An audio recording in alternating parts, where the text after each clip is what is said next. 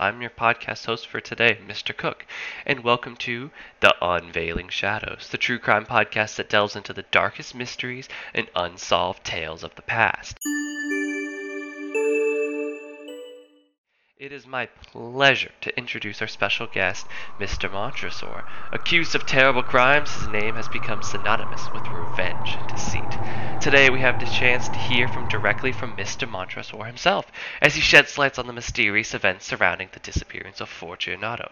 Some say they hear they heard Fortunato screams all those years ago within his family's catacombs. Together, we hope to uncover the truth and shed new light on what happened the night of the carnival.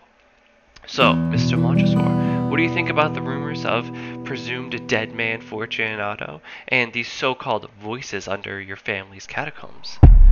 Ah, the whispers of vengeful wind that carry these tales of misfortune. How amusing that the fangs of suspicion still sink deep into my being, even after all these five long years.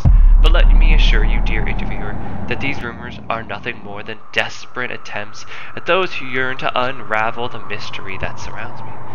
Mr. Montresor, your words certainly evoke a chilling aura of mystery and intrigue. The way you navigate through the accusations with such calculated poise is both fascinating and unsettling. So, what were you doing the night of Fortunato's death? The night of Fortunato's demise? Ah, that remains a tapestry woven in the shadows, a dance with the macabre that unfolds in silence. But rest assured, dear interviewer, my actions that night were but the echoes of a long awaited resolution, the final stroke upon a canvas of revenge.